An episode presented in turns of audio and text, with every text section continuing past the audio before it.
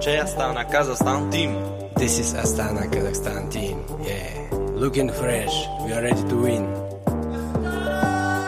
Čaute, vítajte v ďalšom dieli cyklopodcastu od Cycling Info.sk. Tak toto bol Astana Rap Volume 2. po niekoľkoročnej odmlke, čo sme mali možnosť počuť premiéru uh, repového songu od uh, Astany, tak uh, Astana sa znova pred, pred sezónou naladila v repovom štýle. Rímy tvrdšie ako tvoje stehna po intervaloch, takže parádna vec, čo ty na to? Hneď takto z úvodu. Tak uh, ja si celkom idem hip-hop, takže je to trochu moc new school na mňa. uh, ja preferujem tie 90. roky, ale tak je to minimálne originálne. Joe Dombrovský celkom ma prekvapil, že to možno tým, že je Ta, tam bol trochu native flow. speaker, tak, eh, tak eh, to neznelo tak kostrbato. Neviem, ako ty hodnotíš uh, Vincenza Žraloka um, a jeho, keďže ty si tu od taliančiny odborník. Vincenzo mi prišiel ako školák pred tabulou, keď recituje básničku, ktorú sa musel naučiť na hodinu slovenského jazyka a literatúry.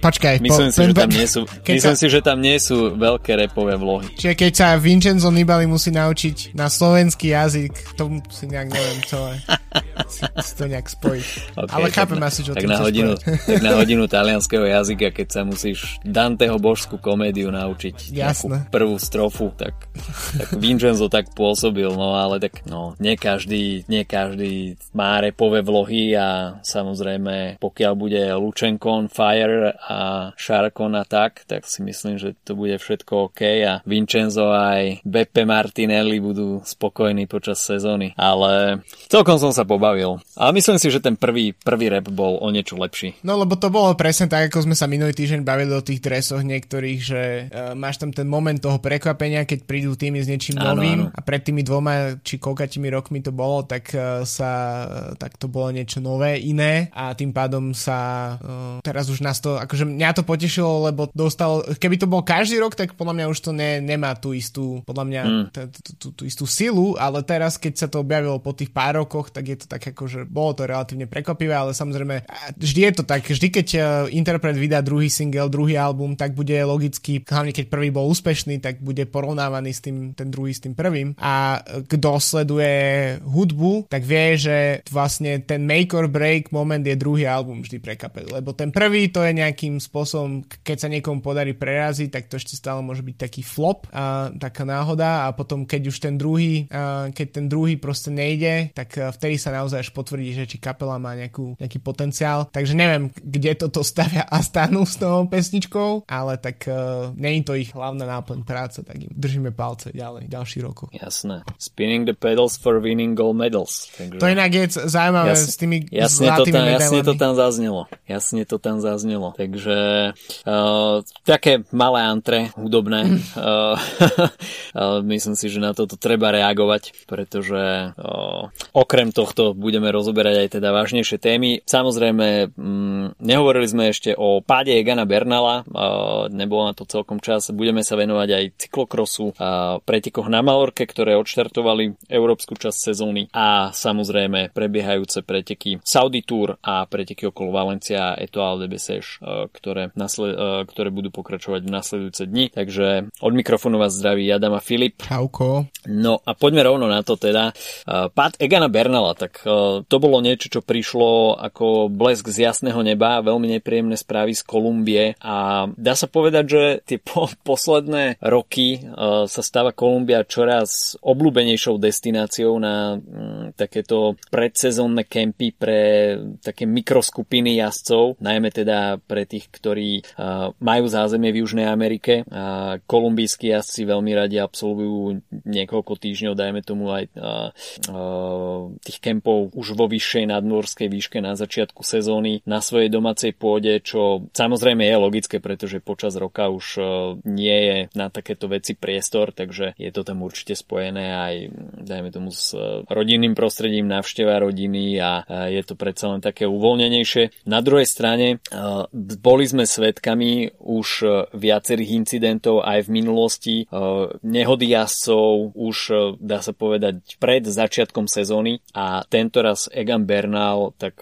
t- rozsah tých zranení je natoľko veľký, že dá sa povedať, skončila pre neho sezóna skôr ako začala a myslím si, že toto môže mať dlhšie a väčšie následky, ako sa na prvý pohľad zdá. Sami ešte máme v pamäti ten pád Krisa Frúma, kde si v podstate iba v úvodzovkách iba zlomil stehennú kosť a v podstate to premenilo Krisa Frúma, hej, už to nie je jazdec, ktorý je schopný atakovať vedúce priečky na Grand Tour, ale už aj vzhľadom na vek sa zaradil proste medzi jazdcov, ktorí pôsobia v týme najmä vďaka skúsenostiam a o, zaradili sa do pozície domestika. Bernal na druhej strane mladý jazdec, ale rozsah tých zranení je ďaleko horší ako u Krisa Fruma a zlomená stehenná kosť, jablčko, ale najmä teda stavce, ktoré dokonca až zasahovali do toho, že či vôbec bude Egan Bernal ešte schopný hýbať končatinami, či neochrne, takže tam to bolo veľmi na vlásku a možno ešte väčšia mm, pozornosť e, sa tomu venovala aj preto, že e, to bola v podstate asi chyba Egana Bernala samotného, mm. pretože to vyšetrovanie, ktoré potom nasledovalo, e, potvrdilo, že autobus, respektíve vodič autobusu, ktorý, do ktorého Egan Bernal napálil zo zadu, tak neurobil žiaden nejaký nepredvídateľný manéver, takže udialo sa to na časovkárskom bicykli, čo samozrejme ľudia, ktorí niekedy sadli na časovkárskú kozu, tak vedia, že to je trošku iný typ bicykla. Pokiaľ je človek zalahnutý v aeroposede, tak je to ťažšie ovládateľné a samozrejme nemá tam človek priamy dosah na brzdy, takže človek tam musí prehmatávať na riaditka, tak asi aj toto bol jeden z hlavných problémov. Kto vie, či Egan Bernal bol plne koncentrovaný na to, čo sa dialo pred ním, pravdepodobne nie. Asi tam nebol možno dodržaný ani nejaký bezpečný odstup. takže čo sa dalo vydedikovať z tých fotiek, ktoré potom kolovali internetom tesne po tom incidente, keď Egan Bernal tam ležal na zemi. Tá preliačenina v tom autobuse, hmm. tak to bolo proste obrovské. To sa takto človek nepreliačí zadok autobusu v 20 km rýchlosti, pokiaľ by to nebolo z polystyrénu, ale fakt to muselo byť vo vysokej rýchlosti a Egan Bernal dopadol uh, veľmi zle. Našťastie tie operácie sa podarili a Egan Bernal už mohol teda uh, komentovať aj ten stav potom z, nemocni- z nemocničného lôžka, ale tá rekonvalescencia bude veľmi dlhá a na to, na čo sme sa tešili, že Egan Bernal by potom víťazstve na Gire minulý rok mohol tento rok sa vrátiť uh, vo veľkom štýle na Tour de France, tak o to budeme ukrátení určite a čo iné ostáva konštatovať, ako zaželať mu skore uzdravenia a skorý návrat do sedla. Ten, uh, tak ako si hovoril, tak, tam je najviac podľa mňa zohral rolu aj keď samozrejme nie som svedok, neviem nič, že proste ten, to trénovanie na, na časovkárskom bicykli znamená často hlavu dole, aby bola hmm. vlastne tá, tá, tá pozícia čo najviac aerodynamická, čiže predpokladám, že to mohlo viesť k tomu, že si, lebo však preboha kto iný, kto si nevšimne stojáci autobus, hej, že to muselo byť proste naozaj moment, kedy nebol koncentrovaný, kedy um, mal práve pomôcť hlavu dole a vo veľkej rýchlosti um, to do ňoho napálil. Je to podľa mňa vždy uka- ukážka toho, aké seriózne sú zranenia. Um, je podľa mňa viditeľná na tom, keď sa začne hovoriť nie o tom, že či sa, kedy sa vráti, ale ani nie, či sa vráti na bicykel, ale že či vlastne sú tie veci ne, ne, naozaj neohrozujú život, alebo, či dokon, alebo, ak, mm. alebo neohrozujú napríklad, ako si hovoril ty, z pohyb končatín. Čiže vtedy naozaj je vidieť, že to je ako keby o mnoho dôležitejšie ako pretekanie. Um, výhoda Bernala, keď to porovnáš s tým Frumom, tak je naozaj ten, ten jeho vek. Um, 25 rokov um, je stále podľa mňa dosť málo na to, aby um, jednak sa telo s tým vysporiadalo lepšie, ale tiež aby mal ako keby toho priestoru viac na to, aby sa vrátil um, silný. Um, ale tak samozrejme, ako sa, my sa bavili, nie je to momentálne to najdôležitejšie v, v tomto prípade. Um, keď už sme pri tom, tak uh, myslím si, že tiež v posledných epizódach nebola veľmi príležitosť baviť sa o Amy Peters, uh, mm-hmm. čo je holandská pretekárka z SD Works týmu, ktorá utrpela utrpela okolo Vianoc veľmi vážne zranenie v Španielsku, myslím, počas tréningového kempu s holandskou drahou reprezentáciou na sústredení. Mm. No a ona napríklad je doteraz, a to sa bavíme 2. februára, tak je doteraz v umelom spánku. Čiže z toho, čo ako prešlo, tie informácie sú veľmi, akože nie je ich veľa. Um, nie je napojená na um, dýchací prístroj, čiže vie dýchať sama, ale doteraz nevieme vlastne v akom stave sa napríklad ona prebudí, keď, keď, keď sa ten umel, keď presne byť v umelom spánku. Čiže to je uh, presne ukážka toho, že, že tieto nehody sa stávajú a je to no je, ťažko sa s tým vysporiadať. Myslím, že počas nahrávania počas tých rokov nahrávania podcastu sme sa bavili o, o smrti napríklad uh, Michela Scarponiho alebo Michele Scarponiho a to je presne akože bohužiaľ proste k tomu dochádza. Je to, neviem, či sa s tým dá niečo urobiť, pretože to je podmienky na trénovanie jednoducho v nejakom uzavretom prostredí. Tí, tí, tí cyklisti nikde ich nezískajú tak ako na tých skutočných cestách a to je, to je proste, ale zároveň je absurdné, že, že máš jazdcov na, v tom najväčšom ako keby okruhu šport, športu, hej, máš proste víťaza Tour de France a Giro d'Italia ešte z minulého roku, ktorým trénuje niekde proste na nejakých cestách, kde mu hrozí to, že moment nekoncentrácie je to, že napali do autobusu. A, a či to je jeho chyba, mm. či to nie je chyba, je úplne jedno. Že vlastne uh, vieš si predstaviť, že by proste, neviem, že by futbalisti hrajúci za, za Real Madrid by trénovali na asfaltke proste, kde by sa museli uhnúť pri každému autu, ktorý by proste prichádzalo, že to je, je proste také špecifikum tohto športu a, a proste na nejakých uzavretých, ja neviem, keď si predstavím, že by mohli trénovať napríklad, ja neviem, na motoristickom okruhu uzavretom, tak to nie je jednoducho, tam nenasimuluješ to, čo ti poskytnú skutočné cesty, ktoré sú, za, sú zahrnuté na um, Grand Tour alebo klasikách alebo kdekoľvek. Čiže je to, nedá sa s tým práve po mne nič robiť a, a to znamená, že um, takýmto nehodám bude dochádzať, pretože jedna vec je, že môžeme mm, všetci, aj my ako hobbycyklisti, aj proficyklisti, aj vodiči môžeme pracovať na tom, aby proste boli, aby sme mohli nejak koexistovať na tých cestách, ale vidíš, tuto ani to nie je problém vodiča, to bol proste problém z tej druhej strany, z toho, toho jazda. Hmm. Čiže proste to znamená, že my sa ako keby, bohužiaľ, a hlavne tí športovci sa musia zmieriť s tým, s tým rizikom, s existenciou toho rizika. Takže, ako si povedal, neostáva nič iné, len držať palce palce aj Bernalovi, aj, uh, aj Amy Peters, aj komukoľvek, koho postihne podobný vlastne osud počas trénovania. No, paradoxne, uh, pár dní na to skončil v tej istej nemocnici, uh, kde ležal Legan Bernal a jeho tímový kolega Brandon Rivera, ktorý takisto mal pád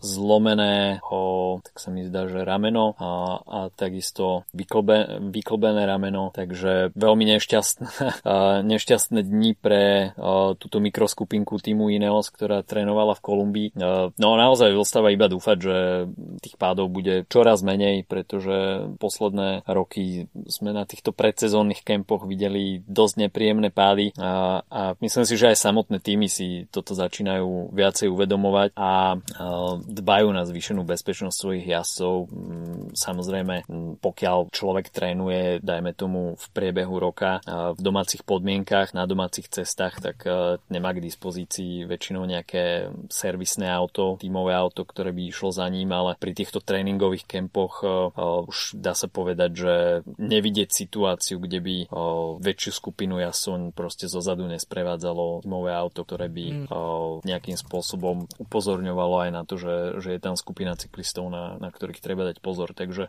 bezpečnosť na prvom mieste, to si myslím, že je asi kľúčom, pretože takéto pády, tak to nie sú veci, ktoré sa liečia liečia v priebehu niekoľkých dní alebo, alebo týždňov, ale to sú proste mesiace a, to, sú, to sú siahodlhé dôsledky ktoré môžu v podstate aj zrujnovať kariéru. Takže uh, skutočne um, asi iba zaželať skorú, skorú rekonvalescenciu. No a poďme na trošku uh, optimistickejšiu uh, tému a to, to je, sú majstrovstva sveta v cyklokrose, uh, ktoré sa tento rok konali v americkom Arkansase. Uh, aj so slovenskou účasťou, hoci teda tá slovenská výprava nebola príliš početná, dá sa povedať, že Slovensko malo zastúpenie iba v mužských junioroch v ženách do 23 rokov a v mužských pretekoch elit. No a keď sme už pri tých junioroch, tak tam bol víťazný Jan Christen z, zo Švajčiarska, no a slovenské farby reprezentoval Matias Schwarzbacher, ktorý skončil na 26. mieste.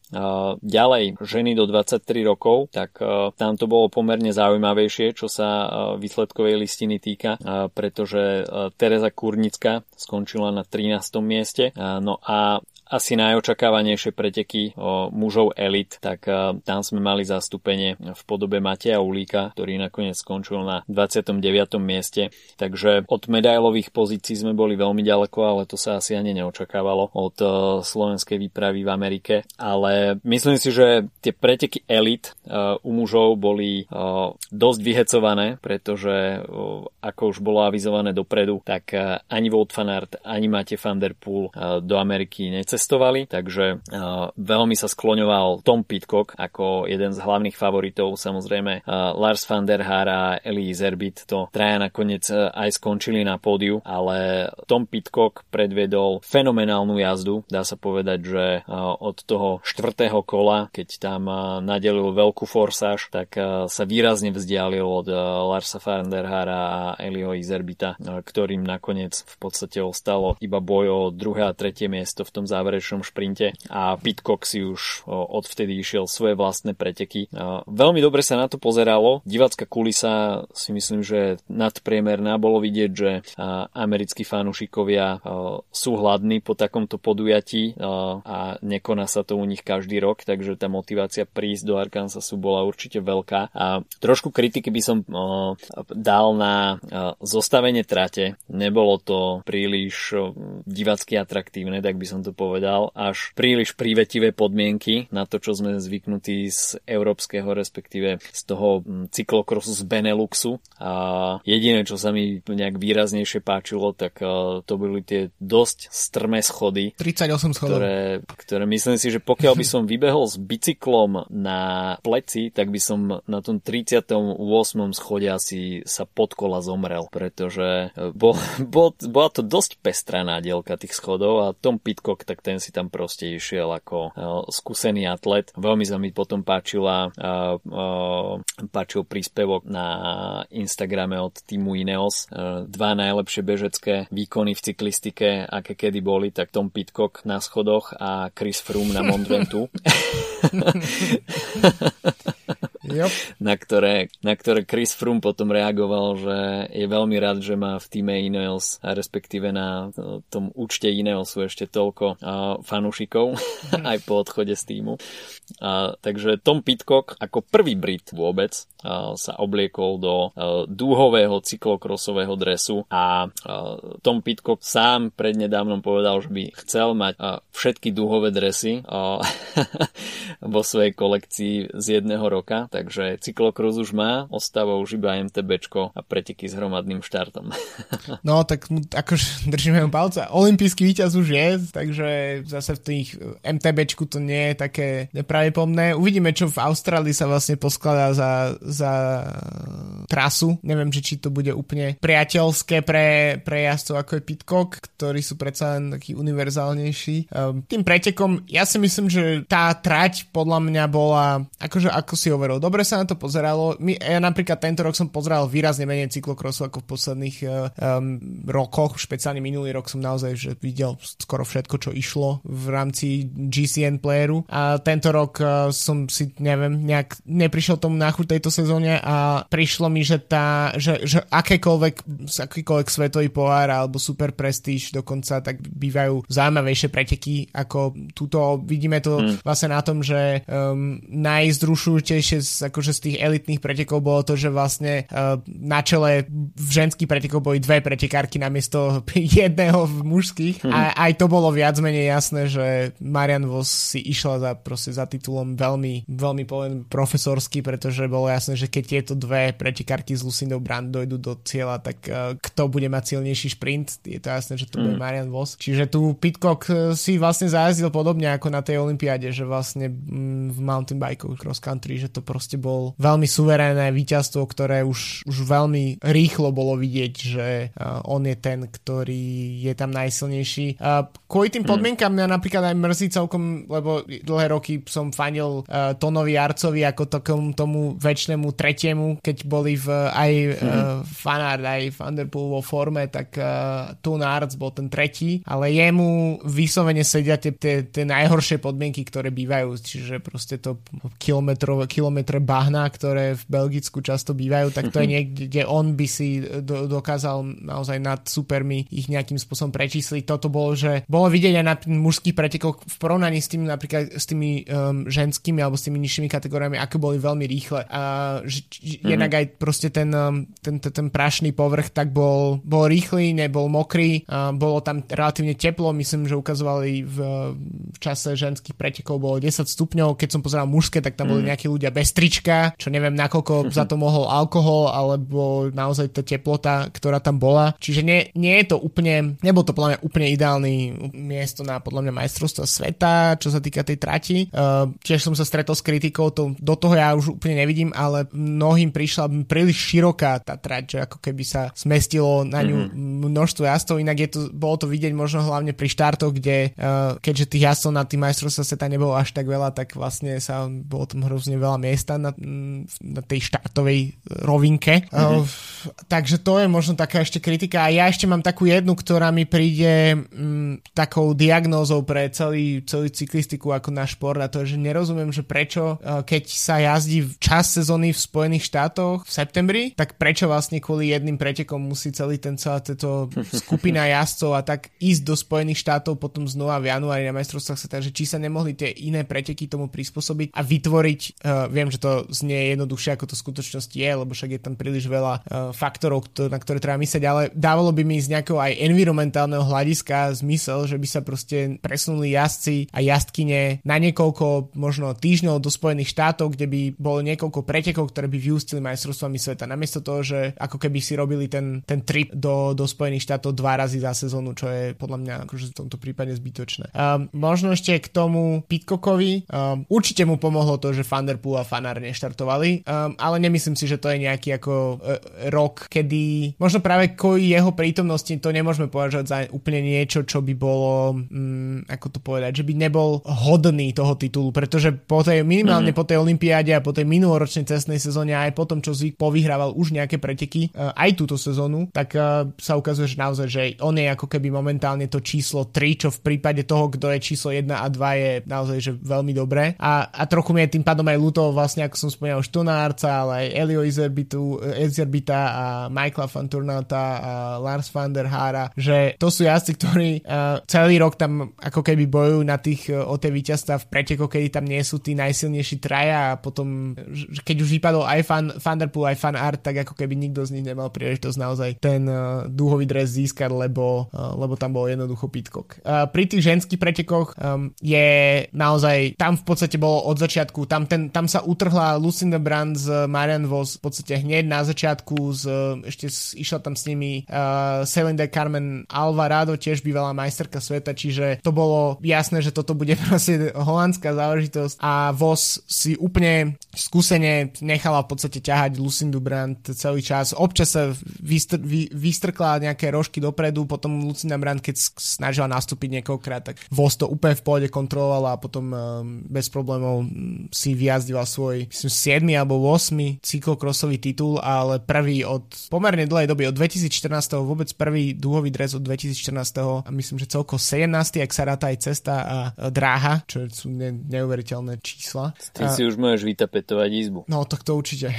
a, a možno ešte uh, sa môžeme na záver k týmto majstrovstvám sveta pozastaviť nad uh, novou súťažou, čo bola uh, štafeta uh, mužsko-ženská, ktorá bola ako test event, to znamená, že sa neudeloval dúhový dres a medaile, ale bola to skúška predtým, tým, že či to má potenciál pre najbližšie roky. A za mňa, ja som relatívne fanúšik všelijakých takýchto bizarností a myslím, že táto bizarnosť bola u mňa má palec hore, lebo ma to bavilo sledovať, aj keď tam ne, nenastúpili tými najsilnejšími jazdcami, aj keď sa nebojovalo o duhový dres, ale um, ten koncept toho, že nespájame len elit mužov a ženy, ale spájame ich um, ako keby dokopy aj kategórie, to znamená, že tam štartovali, um, teraz si nepamätám presne, ako budete pravidla, že či to boli junior a U23 spolu s elit, alebo ako to presne bolo. Každopádne, každá krajina musela mať aj mladého jazdca a jazdkyňu a potom aj elit. To znamená, že um, týmy si ich mohli nasadiť v akomkoľvek poradí, väčšina týmov zvolila nejakú akože, taktiku, že všetci štartovali na takom istom mieste, ale napríklad takí Česi, ktorí po prvom kole v,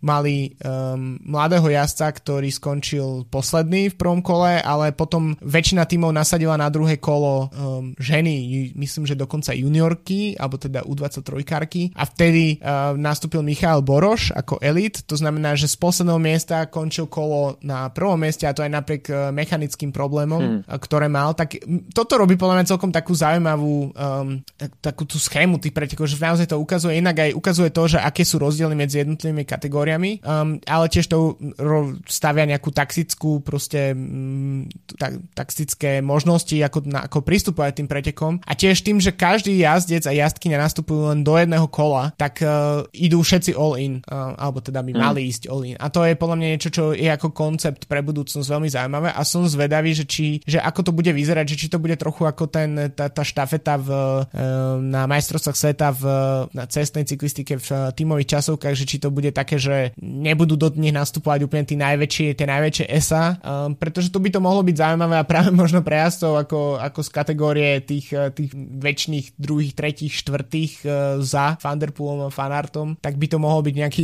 nejaká príležitosť získať uh, nejaký dúhový dres pre, pre jazdcov, ako je spomínaný neviem, uh, Van Turnhout, Iserbeat, Van Lorenz Swag a podobne. Tak, takisto pri možno ženách iných, iných ako holandských, tak, tak je to tiež zaujímavý, možno, možno zaujímavá motivácia. Takže ja za mňa toto hodnotím ako tú skúšku, tak to hodnotím veľmi dobre a naozaj som si to pozrel celé a bavil ma to a naozaj som rád, a že tak niečo sa vymyslelo a možno by sa to nejakým spôsobom dalo zužitkovať aj v cestnej cyklistike. Uh, možno to trochu televízne zaujímavejšie to bolo ako, malo to bližšie k Hammer Series ako, ako, ako k, v podstate k tej tímovej zmiešanej časovke, ako vidíme na majstrovstvách sveta na ceste. Ja si myslím, že práve nejaký prvok, ktorý by mohol byť pútavý je to, že tam človek ide iba jedno kolo. Mm, že sa tam presne. Proste ide full gas, žiadne taktizovanie, úplné bomby a tým pádom je to veľmi rýchle. Takže toto si myslím, že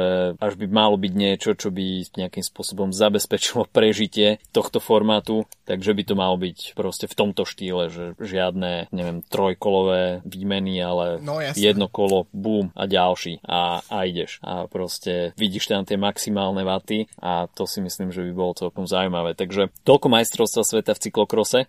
No a poďme sa presunúť na cestu, kde sa už teda odštartovala po niekoľko týždňovom čakaní aj cestná sezóna. No a oči sa ako prvé začali upierať na španielskú pôdu, kde sme mali možnosť vidieť premiéru na Malorke a, a dá sa povedať, že ešte predtým sa bola klasika Comunidad Valenciana, kde vyhral Giovanni Lonardi z týmu Eolo Cometano a potom už na samotnej Malorke, tak tam sme videli viacero tých jednodňových pretekov, ktoré sú nejakým spôsobom od seba izolované.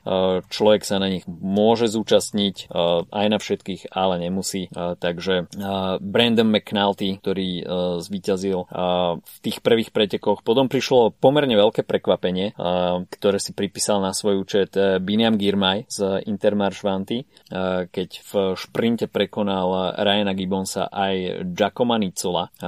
Team Valence, tak ten si pripísal ďalšie víťazstvo po možno trošku kontroverznom šprinte s Alejandrom Valverdem v samotnom závere v Josete na vrchole stúpania, takého pančerského stúpania.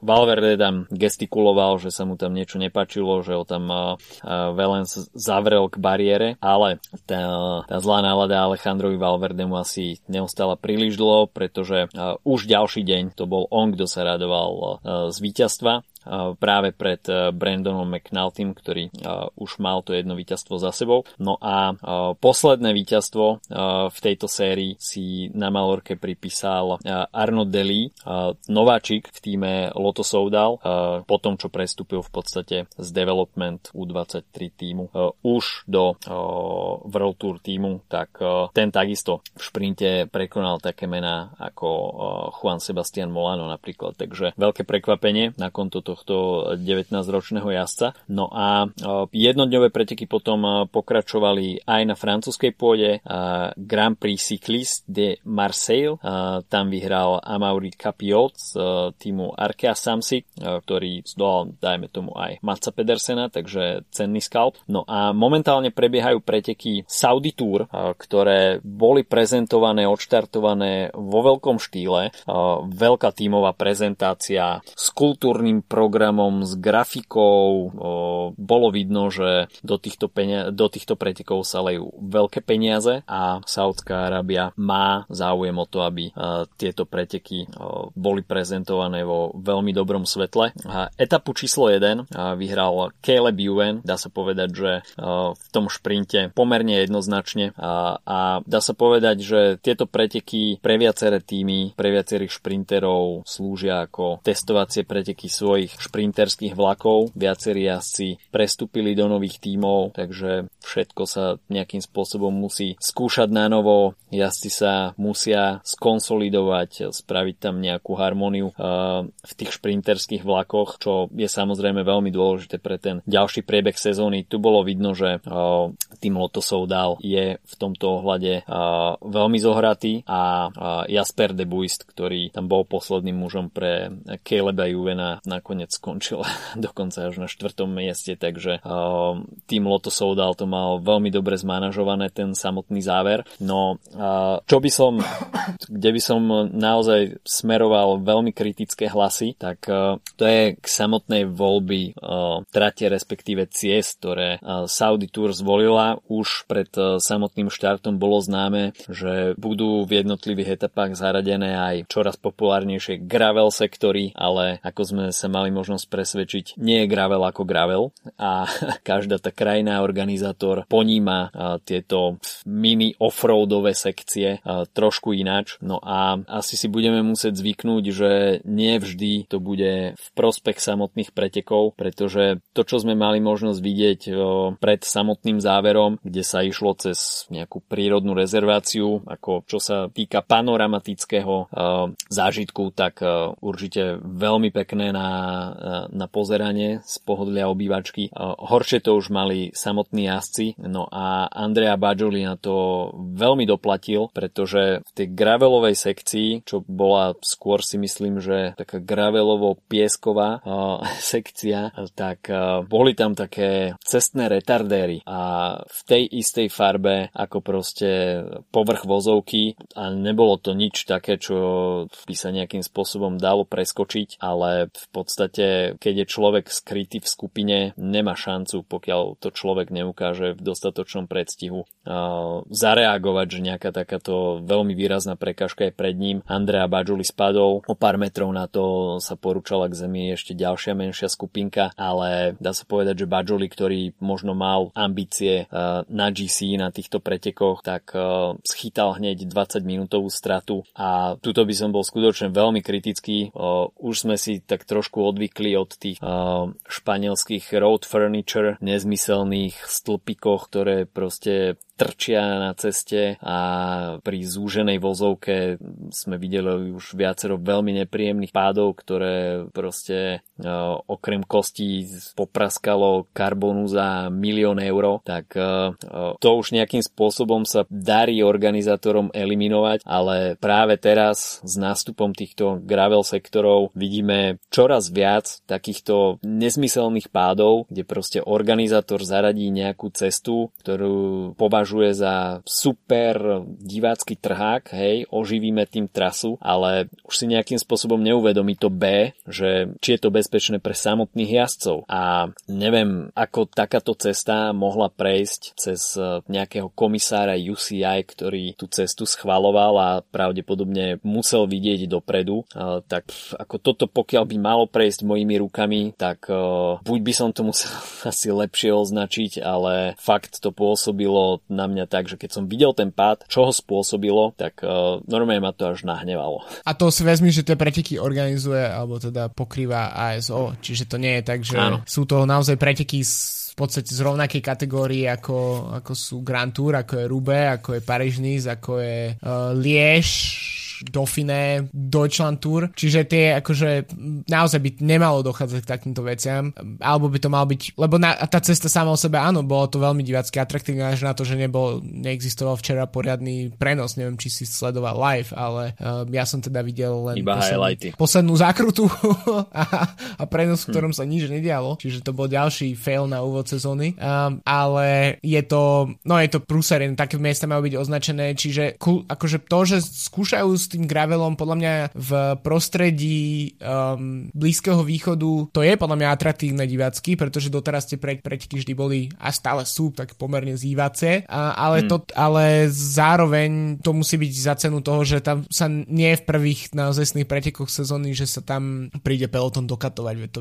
to absolútne nemá žiaden zmysel, takže um, je, to, je to naozaj škoda, že k tomu došlo. Bajoli našťastie síce strátil, ale nevyzerá, že bol zranený dnes, došiel etapu na druhom mieste, takže aspoň to je nejaká relatívne dobrá správa, ale inak je to samozrejme škoda, že to viedlo k tomu. Inak eh, možno ešte výsledko, teda Caleb Ewan, prvá etapa bola, ten šprint, podľa mňa bol, akože bolo to presne typické Ewanovské na pretekoch, kde možno to nie je úplne nevyhnutné, tak, eh, tak ukázať naozaj svoju dominanciu a, a dominanciu svojho týmu. Ale čo je rozhodne sklamanie, tak to bol uh, Dylan Grunewagen, ktorého som čakal v novom drese, že mm. po, po tom reštarte, po tých nešťastných dvoch posledných sezónach, takže že nástupí od začiatku proste ukáže všetky zbranie, ale zdá sa, že to ešte úplne nefunguje. No a keď už sme pri divácky relatívne atraktívnych um, pretekoch, tak záver dnešnej etapy um, mimo iných aj s Danielom Osom v záver záverečnom úniku. Bola, bola celkom uh, tiež vizuálne zaujímavá a víťazstvo si ale odnesol Santiago Puitrago z Bahrajnu práve pred Bagiolim, tretí skončil Anton Charmik z Uno X, um, ale zase no, je to, tieto preteky, musíme to ešte brať, že toto nie je ešte pre mňa naozaj začiatok sezóny, ale sú to ako keby um, sú to také ako priateľské zápasy pred začiatkom sezóny v iných športoch. no mňa prekvapil v dnešnej etape mm, aj samotný Caleb Ewan, ktorý mm. tam pôsobil pomerne svieže. Určite ho to muselo veľmi boleť, pretože to stúpanie na burákach mm, nebolo úplne najjednoduchšie a Ewan tam veľmi s odsťou bojoval o udržanie si líderského dresu, takže na 6. mieste nakoniec to na udržanie nestačilo, ale aj tak veľmi sympatická snaha od Caleba Ewena.